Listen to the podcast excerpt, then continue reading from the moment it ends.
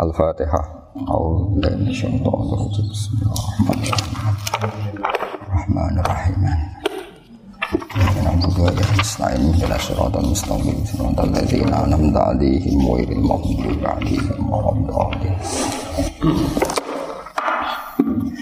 Uh, ini ada beberapa kitab yang saya hadiahkan ke ini istilahnya PSG apa BG apa sama aja? ya sama aja lah ini eh, PSG, BG anaknya. Lo yang orang tuanya PSG-nya? Oh. Uh, jadi begini ya tadi saya uh, rembukan sama Pak Arifin musyawarah bahwa memang yang harus hidup itu ilmu. Adunya mal'unah mal'unun ma fiha illa aliman au muta'alliman wa mawalahu ada yang illa zikrawah wa mawalahu aw aliman aw muta'aliman. Jadi dunia ini semuanya terlaknat, semuanya terlaknat. Seluruh isinya dunia ini terlaknat kecuali orang yang alim, kecuali orang yang belajar atau yang dekat-dekat situ. Nah, kenapa terlaknat? Itu ibarat kita orang Indonesia nggak tahu kalau Pak Jokowi itu presiden. Itu kan ngawur sekali. Masa orang Indonesia nggak tahu kalau Pak Jokowi presiden. Kita hidup di BSK nggak tahu kalau pendirinya misalnya Pak Kures Habib Ali. Nggak tahu kalau ustadznya Pak Arifin, Pak Wafa itu kan ngawur sekali. Nah, andai kan tidak ada pelajaran, maka kita nggak tahu kalau Tuhan kita Allah itu kan ngawur sekali, nempat di buminya, makan rezekinya, kita menikmati fasilitasnya, tapi nggak tahu yang punya.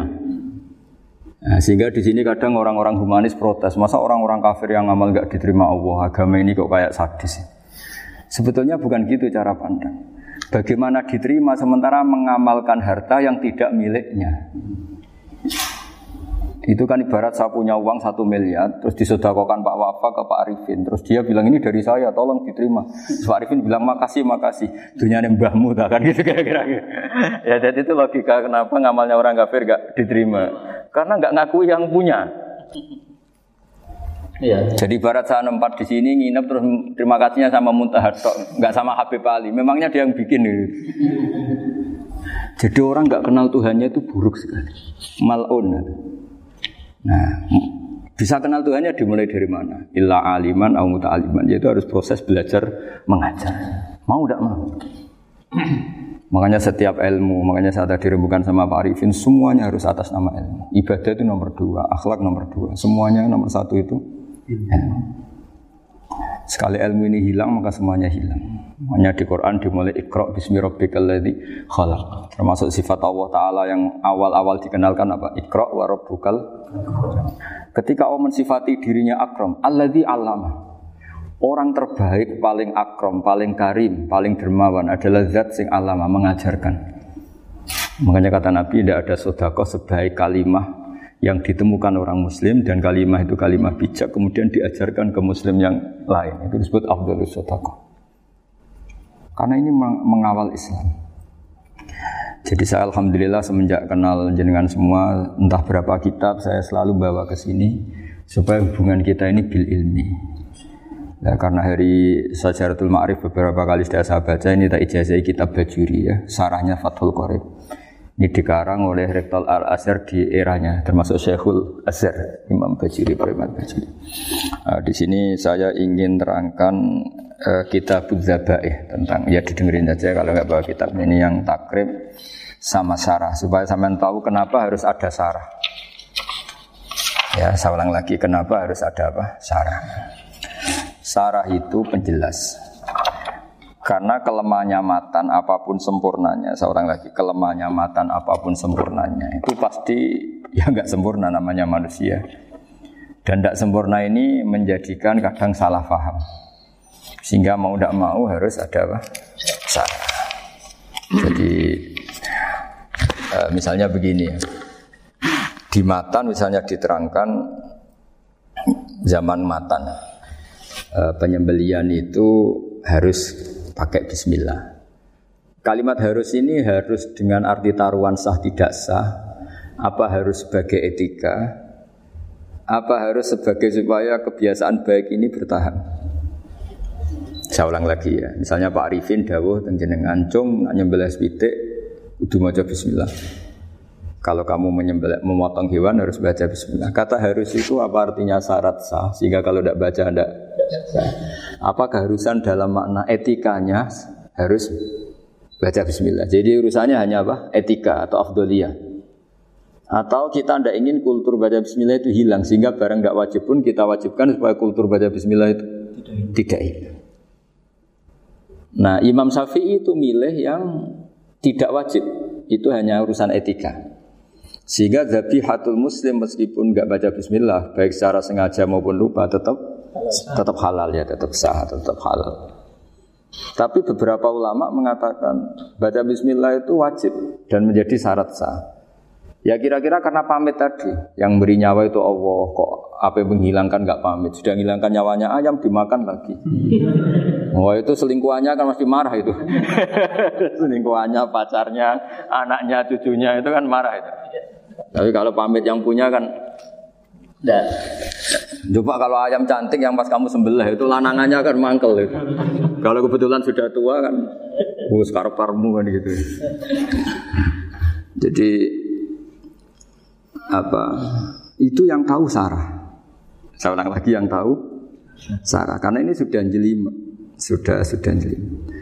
Sehingga nggak ada kitab matan yang induk kecuali disarai. Dulu ada kitab namanya Takrib, karangannya Abi Suja. Terus disarai kecil sekali oleh Fathul Qorib. Ya, oleh Ibnul Qasim Al-Huzi itu. Terus disarai lagi oleh Bajuri. Jadi Bajuri itu sudah sarhun ala sarhin warifin. Ya, sudah sarhun ala sarhin. Bukan sarhun ala matnin, tapi sarhun ala sarhin. Nah, kenapa? Memang kita butuh itu. Saya ulang lagi, kita butuh itu. Nah, nah kenapa butuh? Ya karena mau tidak mau. Saya ulang lagi mau tidak mau karena matan itu seperti itu. Misalnya matan cerita yang dikatakan menyembelih itu apa? Ya nyembelih itu ya ya nyembelih. Nyembelih itu memotong hewan. Terus motongnya dari mana? Kalau kamu motong hewan dari mana coba? Dari belakang atau dari depan? Dari mana? Depan misalnya. Pertanyaannya, ketika dari depan itu paling penting terpotong al-hulkum wal mari misalnya. Yang satu majrot to'am, yang satu majrot ruh, ya, gitu, gitu, majrot nafas. Tapi andekan dari belakang gimana? Tapi tetap terpotong. Mulai ribet kan? Kalau kubu sebelah kan enak, pokoknya nggak sunnah rasul seperti itu, nggak mau nggak mau debat. Tapi kita tidak cara berpikir tidak gitu. Ini kan status hukumnya halal apa haram ketika ada orang motong hewan dari dari belakang. Nah, terus kita berdebat kan, mesti berdebat itu mau dibilang haram nyatanya memenuhi syarat apa tadi pemotongan nah, eh, hukumnya kena amarinya kena mau dibilang halal jangan-jangan pitiknya sudah pingsan sudah mati karena dogrok dari dari belakang. Nah, itu terus ulama debat. Nah, kan mungkin juga. Ya kan? Pitiknya sudah setengah kena corona pingsan terus ya kan? Sudah pingsan terus digorok. Nah. Nah seperti ini mau tidak mau kita harus detail. Uh, detail artinya yang dikatakan menyembelih itu apa Ya nanti tak bacakan tak kita di Fajuria sekaligus ijazah untuk jenengan semua. Saya tadi alhamdulillah ketemu Pak Arifin lama, nantikan panjang lebar tentang pentingnya ilmu. Yang dikatakan nyembelih adalah mematikan hewan yang hidup dengan kaifiah syariah. Seorang lagi mematikan hewan yang hidup dengan kaifiah syariah. Nah kalimat hidup ini mulai masalah. Hidup yang apa? Misalnya ada hewan, saya sering kalau ngaji cerita, ada ayam jago ketandang mobil, ketabrak mobil, kejet-kejet. Enggak kamu sembelih pun satu menit lagi pasti meninggal. Ini kan hanya koordinasi prosedur saja. Karena prosedur ayam mati harus kejet-kejet, enggak boleh enggak langsung peletes mati enggak boleh. Nah pertanyaannya ketika kejet-kejet ini kamu sembelih, itu halal apa enggak? Wong adik anda disembelih juga sudah mati. Artinya enggak penyembelian ini kan enggak memberi kontribusi pematian, tapi enggak ngefek. Makanya terus ada perdebatan. Ada hayatun mustaqirroh, ada hayatun itiroriyah, ada harokatu masbuh. Itu kalau enggak sarah enggak bisa. Lalu pertanyaan nakalnya begini. Saya itu betul pernah ngalami itu. Wayam jago, jago itu kan mahal, apalagi kalau Bangkok kan. Saya pas jalan-jalan sama anak saya, sama jalan-jalan mau ke pasar itu dipertolong tuar mak. Gue halal tuh orang, karena tanya orang awam, halal halal kata saya. Gitu. Padahal andai kan dari sembelih ya pasti mati. Suatu saat ada yang mengkonfirmasi lagi. Saya bilang kalau kiai ya pantas makan ayam gitu, tapi kalau kamu tidak kiai ya pantas saja. Daripada rata halal lo geremeng eman kan ribet.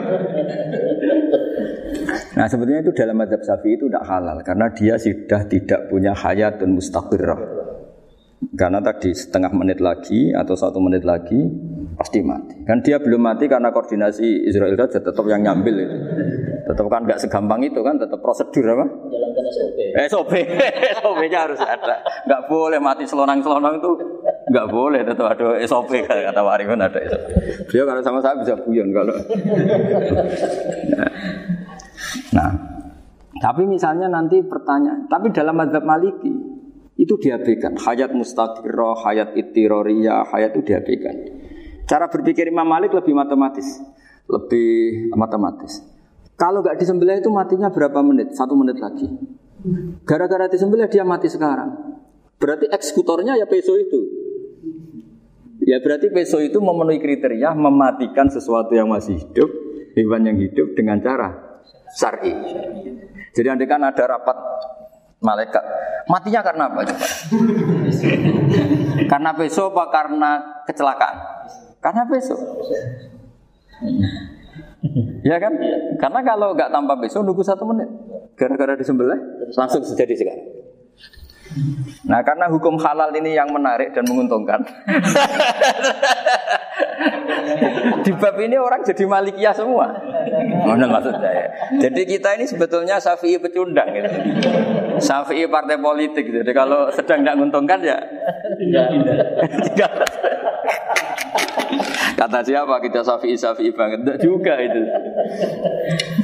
Ya, jadi jadi karena tadi ya kalau di pada level apa pada level perdebatan ulama itu ada ada tadi ya ada ada seperti itu ada hayatun mustafirah ada hayatun itiroriyah ada harokatul masbuh Jadi tak baca ya supaya dapat barokahnya ulama ya. Jadi tak baca versinya ini di halaman terus kitab ini saya tinggal sebagai amal saya, keluarga saya, sebagai penghormatan saya sama Habib Ali, Habib Kures, Habib Hussein semuanya Pak Arifin dan Bismillahirrahmanirrahim. Wa alam ini halaman 562 ikutnya bab kita buah kami sayyidi wa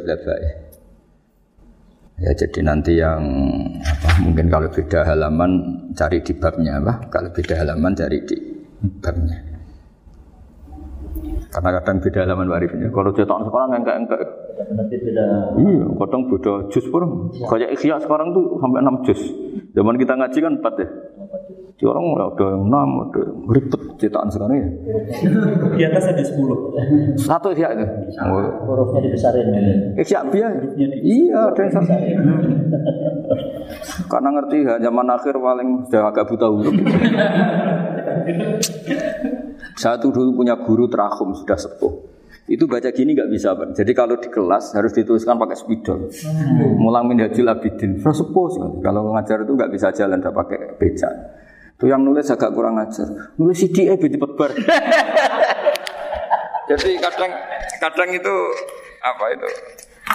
Beliau masih semangat, tulisannya habis. Lo kok centek jeng? Terus ya wes ya wes ya. Jadi nulisnya di, di HVS baru dulu. Ya cepat selesai. Iya. Nah kalau beliau pakai kitab sudah enggak enggak berso itu. Anak-anak wah nulis sidik benang ber. Ribet. Saya ulang lagi ya. Jadi yang mau saya baca tadi itu logika fakih ya. Fakih itu berpikir ya. Di mana-mana namanya menyembelih itu apa? Dari hidup dimatikan dengan kefiah syariah. Kefiah syariah ini tidak boleh kamu nyontohkan harus disembelih keliru juga karena untuk hewan yang berat atau hewan liar cukup dipanah asal emaan harot dama yang bisa ngalirkan apa darah. Jadi makanya saya umumkan dan syariah Pak Arifinnya kan tidak harus motong kan bentuknya kalau hewan liar kan atau atau sapi korban liar kan sapi korban ucul liar kan boleh dipanah boleh macam-macam. Nah kalau tembak bisa diperdebatkan karena ada unsur api Pak Arifin jadi bisa bisa debat meskipun ada yang bilang boleh tapi bisa debat lagi kan Karena ada unsur apa? Api bari. Iya. Tapi ini saya cerita umumnya bikin fiatin syariah. Nah, karena kalimat hewan hidup, ada kalimat hidup. Hidup yang apa? Kan pertanyaannya eh, hidup yang sudah kejet-kejet, misalnya sudah koma, udah kena corona, disentak istrinya, dua. Apalagi ayamnya menyaksikan pasangannya diselingkuhi, wah itu udah, udah stroke itu dia. nah itu Makanya kalau orang suka macam-macam itu kayak ayam makanya itu. Saya baca ya. Bismillahirrahmanirrahim. Wa'lam annahu yujadu fi ibaratihim hayatun mustaqirrah, hayatun mustamirrah, harakatu madbuh. Wa yuqalu aisu madbuhin. Wal farqu bainaha annal hayata al mustaqirrah tayakunu maha ibsarun bi ikhtiyarin wa nutqun yu bi ikhtiyarin wa harakatun ikhtiyariyah. Wal hayat al mustamiru ya allati tastamiru ila khurujir ruh minal jasad. Wa harakatul masbuh ya allati la yabqa maha ibsarun bi ikhtiyarin wala nutkin wala nutkun bi ikhtiyarin wala harakatu ikhtiyariyah. Bal maha ibsar wa nutkun wa harakatun ibtirariyah ini. Wa ba'duhum farraqa bainahuma. Sampai saat terus ini. Jadi ini eh, perbedaan-perbedaan pandangan ulama. Nah, Imam Malik itu mengabaikan semua istilah itu Sing penting pas mbok sembelih iku kecelok urip, corong Jawa iku kecelok urip. Cek hayat mustaqirrah, cek itiroriyah, cek harokatu matbuh, pokoknya kecelok urip. Ini kecelok urip bisa dibilang masih hidup. Karena kalau bisa dibilang masih hidup, kamu sembelih, tetap nanti rapat malaikat kira-kira gitu. Ini matinya karena apa? Karena kecelakaan. Oh kalau kecelakaan satu menit lagi matinya dong. Tapi kan matinya sekarang ya karena disembelih. Nah tadi saya bilang sebenarnya madhab syafi'i itu tidak seperti itu. Karena Imam Malik menghalalkan, biasanya penggemarnya lebih banyak. Di bab bongso halal itu kan penggemarnya masih masih banyak. Tapi ya sudahlah, itu masih ahli sunnah karena eh, salah satu dari madhab empat. Tapi logikanya juga masuk. Jadi kita bukan sekedar taklid ke Imam Malik, tapi kalau kita ikhtiar ikut Imam Syafi'i, ya monggo. Karena mungkin secara medis karena mengalami seperti itu mungkin tingkat kesehatannya apanya sudah. Ya, ya sudah lah. Yang penting makanya terus orang Jawa pinter. Nak PTE jago ya halal nak cilik enggak lah. Itu kan ibarat perdebatan antara kepiting. Kepiting sama yuyu. Yang menghalalkan kepiting itu mengharamkan yuyu. Tahu yuyu? Yang kecil di sawah. Ya tak tanya kenapa yuyu halal? Karena amfibi bisa hidup di dua alam. Dua alam. Memangnya kepiting enggak? Oh beda. Ternyata beda maksudnya. Eman Gus kalau haram. Eman. Eman kan kalau yuyu haram kan enggak ngefek kan kecil. Kecil. Ini mufti kok. Oh, udah kadang halal. Udah kadang makan selama ini. Iya, selama ini udah kadang makan itu. Makanya banyak kiai yang mengharapkan kepiting sebetulnya, tapi minoritas kan? Minoritas. Tapi yang mengharamkan yuyu mayoritas, wong kecil aja. Jadi kita ribet ikut siapa? Gitu. Kata siapa ahli fakih gak mikir untung rugi.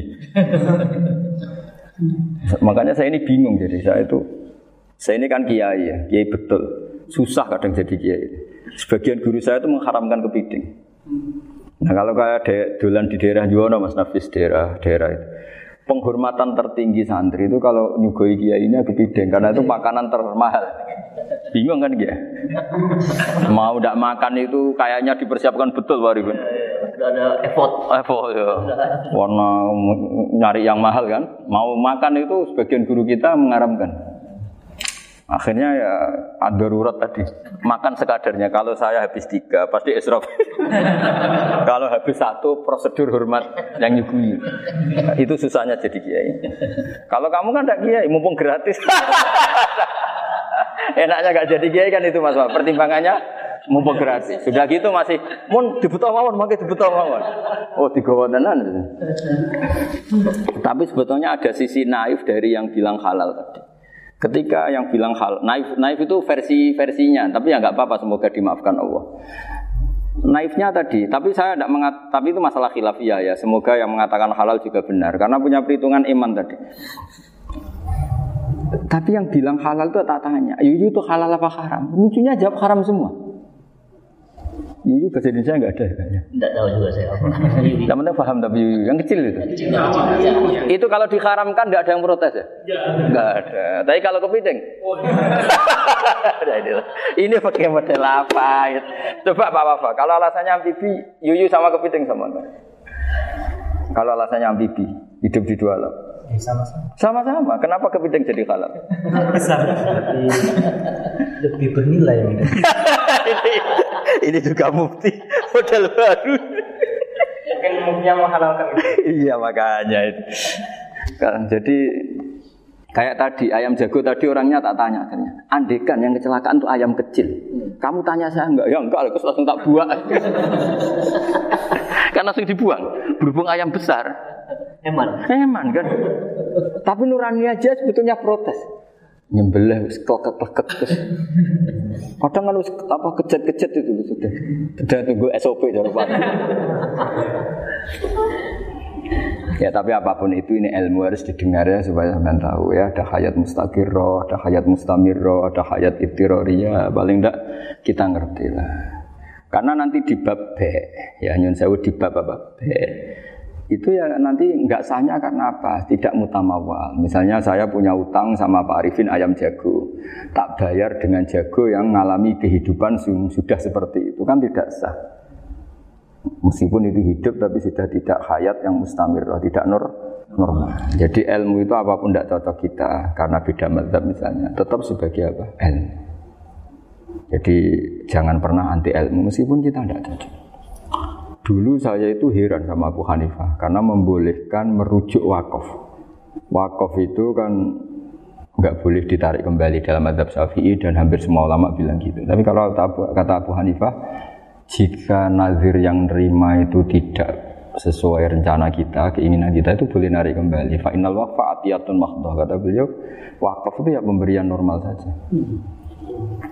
Suatu saat ada peristiwa gini Pak Arifin ya, ada orang kaya raya mewakafkan tanah. Itu senilai kalau nggak salah itu 60 miliar. Singkat cerita, beliau bermain apa gitu, bisnis apa itu bangkrut. Kemudian itu nggak belum disertifikatkan wakaf. Kemudian nggak ada yang disawang coro Jawa, nggak ada yang dilihat terus mau dibeli sama nyuwun sewu sampai yang mau beli yang mampu itu non muslim. Singkat cerita ada orang kaya muslim yang mau beli itu tapi ada problem karena itu wakaf. Tapi kalau nggak dibeli itu malah dibeli non muslim. Tanya saya, saya jawab nggak apa-apa dibeli saja. Ikuti mazhab Abu Hanifah. Karena kalau mazhab Syafi'i itu nggak nggak sah semua pembeliannya. Tapi apa apa artinya mazhab kalau kita berpikir nggak sah tapi yang jual melakukan? Nah itu yang nggak dipikirkan oleh orang-orang fikih yang di Menara Gading. Apa gunanya kita bilang nggak sah? Tapi yang punya tanah tadi tetap menjual.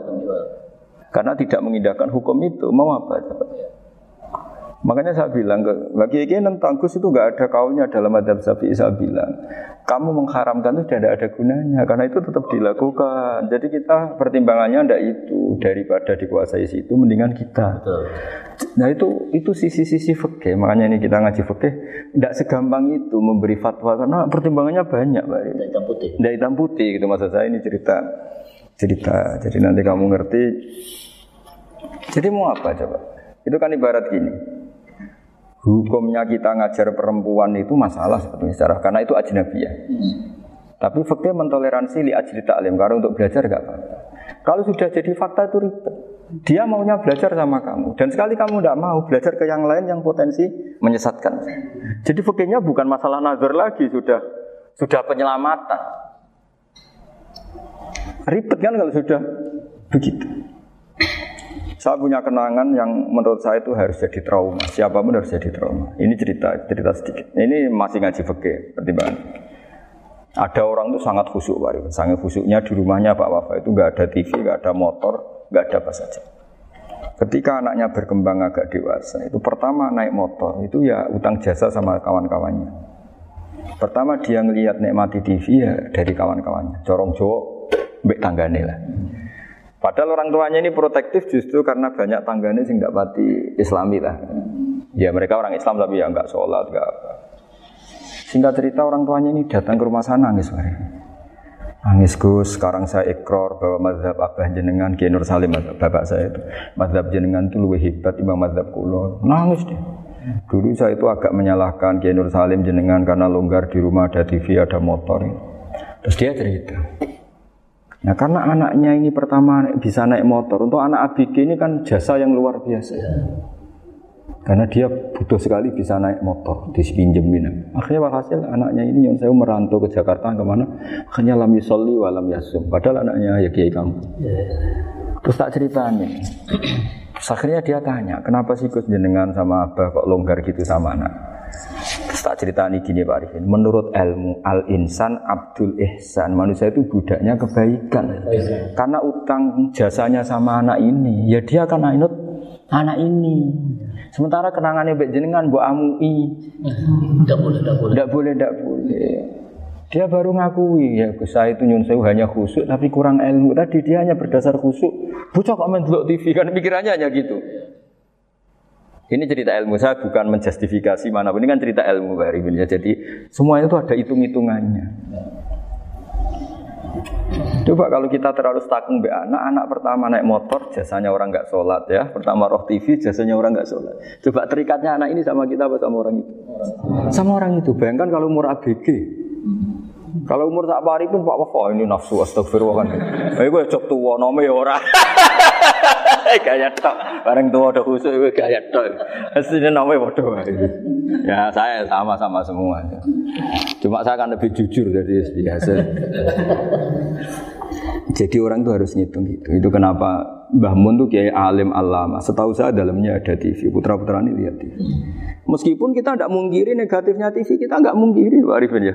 Tapi tadi ketika anak-anak ABG itu pertama lihat TV jasanya tombol. Kalau kebetulan tangganya wong soleh nggak masalah ya. Kalau enggak, itu nangis ke rumah saya itu. Nyesel. Nyesel deh. Tapi saya bilang gini, ini jenengan tiang soleh, mesti anak jenengan suatu saat kembali. Coba pola jenengan harus ubah. Ini hebatnya Nabi. Ketika Sayyidah Aisyah masih kecil, minta diperlihatkan likbul habasyah. Itu ya diturutin kan masyur itu. Kayak apa Nabi? Karena kalau nggak diturutin, pasti Sayyidah Aisyah akan ngidolakan mainan yang lain yang di luaran sana malah. Itu karena Nabi punya kearifan tadi. Jadi ini kan ilmu lagi-lagi ilmu. Jadi yang semua itu harus dibaca dengan ilmu. Makanya kata Nabi, "Ad-dunya mal'unatun mal'unun fiha illa dzikrawah wa ma'alalahu aw aliman aw muta'alliman." Karena dunia ini hanya bisa dibaca dengan ilmu. Yang diridhai Allah maksud saya hanya bisa di... Lu saya itu banyak kenal menteri, kenal pejabat. Tapi saya tidak pernah melihat itu sebagai pejabat. Melihatnya itu orang yang ingin belajar agama. Karena sekali salah melihat, yang hidup itu tamaknya Pak Arif. Yang hidup kan tamaknya.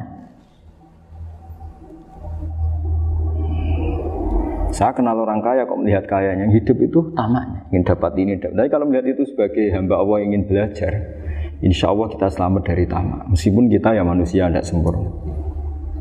Setidaknya ketika dia lomo atau tidak lomo, nyalami template apa tidak, tidak ngefek. Karena kita melihat ini mau belajar. Tapi kalau kamu didorong tamak, oh katanya orang kaya ternyata nggak tahu haknya kiai ribet kan? Ribet. Ya kalau kamu punya santri cantik ya lihat itu sebagai santri kamu. Jangan melihat ini mau nggak sama saya kalau enggak ya wah ya ribet kalau gitu. Ini anak-anak muda harus dilatih ikhlas baru bahaya ini santri-santri sampean kalau nggak dilatih ikhlas ini bahaya. Karena ini belum punya penggemar pejabat, paling ya anak-anak yang ya, ya tadi ABG ABG. Jadi lah Sarah lagi kembali lagi Sarah itu membicarakan itu detail. Jadi ya makanya kenapa orang mati yang lahir langsung meninggal itu nggak wajib disolati. Alasannya fikih ya lucu karena dikatakan sholat mayit di mana mana mayit itu sabakohu hayatun di mana mana namanya mati itu terdahului oleh hidup. Nah ini nggak pernah hidup langsung mati. Jadi begitu ya kadang lucu ya gitu aja alasannya. Kamu nyolati apa mayit? Kenapa kok mayit? Ya, mayit itu namanya mayit Orang mati. Orang mati. Orang mati artinya pernah hidup. hidup. Nah itu Sarah. Jadi ketika matan hanya cerita wasiktu alladzi lam yastahila nggak pernah nangis, gak lam yusalla alaih. Sarah bilang, mergo ora tahu urip. Kalau nggak pernah hidup berarti nggak bisa dikatakan Mati. mati. Iya. Kayak sampean miskin itu kan nggak bisa dikatakan bangkrut. ya, ya, ya miskin aja gitu loh. Kan gitu ya. Karena nggak pernah kaya. Enggak udah kaya. Kayak Mas Nafis nggak bisa dikatakan, oh, itu Qurannya lupa, lupa gimana? Nggak pernah hafal. Jadi yang dikatakan lupa itu pernah apa? Nggak lupa nggak apa, Gus Qurannya lupa, ah, gaya nggak pernah hafal kok bilang apa? Lupa gitu. Nggak boleh Pak Wafa bilang, saya ini bangkrut, bangkrut apa? Nggak pernah kaya kok bangkrut. Jadi semua itu ada ada aturannya. Itu. Nah itu sarah, lagi-lagi sarah. Jadi bahkan banyak yang sarhun ala sarhin. Jadi kayak kitab takrib itu disarai Fathul Qorib. Jadi Fathul Qorib itu sudah sarah. Disarai lagi bajuri. Nah, itu termasuk cerita itu ya. Cerita-cerita. Hmm. Bismillahirrahmanirrahim. Ya, wa yakunu qad umma dzukira daf'atan wahidatan la fi daf'ataini. Islam tujat al hayat al mustaqira inda daf'ati saniyah. Amma idza wujidat al hayat al mustaqira daf'at saniyah fayakhilu al mazbuhu aidan. Fasartu wujudul hayat al mustaqira fi ibtida'il wati akhir marrah. Wa makharu dzalika inda tulil fasli wa illa fala rafa'a sikina wa ada fawran aw alqaha likoniya kalatan wa akhadha ghairaha fawran aw saqatat minhu wa akhadha ghairaha halan aw qallaba wa qata abiyama bagi hal hal al masbuh. Jadi ini masalah sarah. Sarah itu sudah detail. Misalnya gini, kamu motong ayam. Motong ayam harus sekaligus sret jadi. Jangan sampai nyuwun sewu dua kali. Jangan-jangan misalnya gini, ayam tak potong, pas ke, ke kiri separuh, ya ke kiri separuh apa hulkumnya, Pak Arifin datang, Assalamualaikum Gus Pak, Waalaikumsalam terus santai jagungan dulu. Jagungan sampai besoknya itu nggak meneruskan. Bareng-bareng malah salam, ingat tadi dulu ayam saya ini. Ketika saya meneruskan ini, potensi ayam ini sudah mati atau sudah hidup yang ini masih mazhab Syafi'i loh ya. Atau sudah hidup yang sudah tidak normal. Artinya apa? Penyembelian kedua yang mengeksekusi tadi sebenarnya mengeksekusi barang mati. Yang penyembelian pertama tidak bisa dikatakan penyembelian karena tidak sampai mati. Penyembelian kedua berstatus setengah mati. Nah kalau seperti itu maka haram. Maka nah kecuali itu dilakukan secara foron. Foron dicontohkan nyembelih ternyata pesunya kedul terus ngambil yang lain tapi foron langsung atau terjatuh ngambil langsung. Ya itu boleh karena ditoleransi. Tapi kalau kalam ajnabi kata tadi mohon Pak Arifin. Seperti Pak Arifin, alhamdulillah sih. Jaminan mau rawuh. Dari ayamnya asem mana? Ini harus sebar. Ini orang ngabur betul. Jadi, lah itu sarah. Bicara sampai detail itu sarah. Jadi ada sekian kemungkinan. Eh, jadi ya, jadi termasuk yang diandaikan apa Nah, hayat mustaqirah itu batasnya yakunu maha ibsorun bi ikhtiarin wa nutkun bi ikhtiarin wa harakatun ikhtiyariyah. Hayat mustaqirah itu kalau dia betok-betok itu ya karena karepnya. Maksudnya gini, gamane cara roh pitik wedok engkek yo cek karepe dhewe. Cara dia melihat peso itu karepe ya masih lari. Jadi misalnya ada ayam. Ayam kita sembelih baru luka, luka sedikit belum sampai andekan dibiarin ya mungkin suatu saat sembuh, luka. Terus melihat kamu lari ketakutan karena kamu dianggap gladiator, eh, killer lah. Nah itu berarti punya hayat mustaqirah. Tapi sudah kalau kamu sembelih kadek ngeriwit, roh kue serawati, ya kan? Mau demo ya sudah nggak berkutik, ya dia berarti tidak punya hayat mustaqirah. Gitu. Ya batasannya itu joro. Nah, dalam mazhab Syafi'i, syarat sahnya penyembelihan harus hewan itu punya hayat mustaqirah. Nah ini sarah ya, jadi sarah itu lebih jeli. Nah makanya kenapa tidak boleh nyembelih pakai yang tumpul Mas Nafis? Takutnya ayamnya itu ngalami dokter, atau kok ditekek. Misalnya sama nyembelih pakai peso tumpul, ini kini ketekek, takut Kan dia misalnya ayamnya jantungan, roh peso wis sedruk kan, udah gitu ketekek. Nah itu mati dulu pasti itu. Siksa. Jadi pas diongok-ongok ini sudah mati. Jadi nanti kalau di akhirat, sebetulnya saya sudah mati loh, ngawur. Wah apalagi nganggu keris nogo sosro, wah itu sudah gereng sakti kan di diginikin tok sudah mati kan? Makanya bahaya nyembelih pakai keris-keris sakti karena sebelum itu terpotong sudah mati. Saking saksinya apa? Keris itu misalnya. Gitu. Makanya nanti suatu saat ada pertanyaan ini, boleh enggak nyembelih ayam orang yang rainya itu sangat? Wah itu haram, kena. Oh itu mesti mati dulu. Kumisen tatonan apa? Ya. Iya gak algojo. Ayamnya jenis apa? Stroke ya? Jenis penakut. Pas mau disembelih, tidak mati. Jadi hati-hati ya nyembelih ayam. Jadi kalau orang kampung Pak Arifin ya orang kampung mudin-mudin kampung. Mungkin kalau orang kota sudah nyuwun saya gak peduli. Kalau orang kampung itu itu apa itu Pak Arifin? Kalau nyembelih jago itu sampai apa itu? Ilatnya dikeluarin. Oh iya iya. Apa ya? Li- Iya, karena takutnya katanya beberapa yang kaget itu kelek apa? Ketelan. Iya ketelan ya. Ya, Itu ya ada kearifan gitu, tapi ya terlalu ya menyiksa ayam. Tapi memang potensi katanya Pak Arif. Katanya katanya yang ahli-ahli itu ya. Jadi kalau dia jago ya, mau disembelih, saking takutnya itu. Kalau orang Jawa kalau takut kan yang ngelek itu ya. Itu orang Jawa loh ya. Itu kalau orang takut kan kadang apa kayak Nah, Nah, ayam itu nak ketakut. Lah, Kadang ininya terus apa? Lidahnya masuk. Akhirnya pas disembelih ini nggak kena. Nah, makanya terus banyak mudin yang punya ikhtiar tadi. Pernah lihat loh Pak yang ayam jago itu ilatnya di ya itu ya tidak wajib cuma tidak bisa kita salahkan. Tapi kata ya, tapi kata penyembelih penyembelih yang ini tak tanya eksekutor eksekutor yang lain, rodok dipenek Gus. Iku serai iso. saya belum pernah nyembelih ayam karena karena ini kan selain nggak profesi saya juga nggak mentolonan saya. Tapi ini beberapa kefiah yang penting kita tahu ilmunya. Yang paling pokok itu kotul hulkum wal mari. Ya kira-kira dalan sing digo nafas sama digo makanan tadi.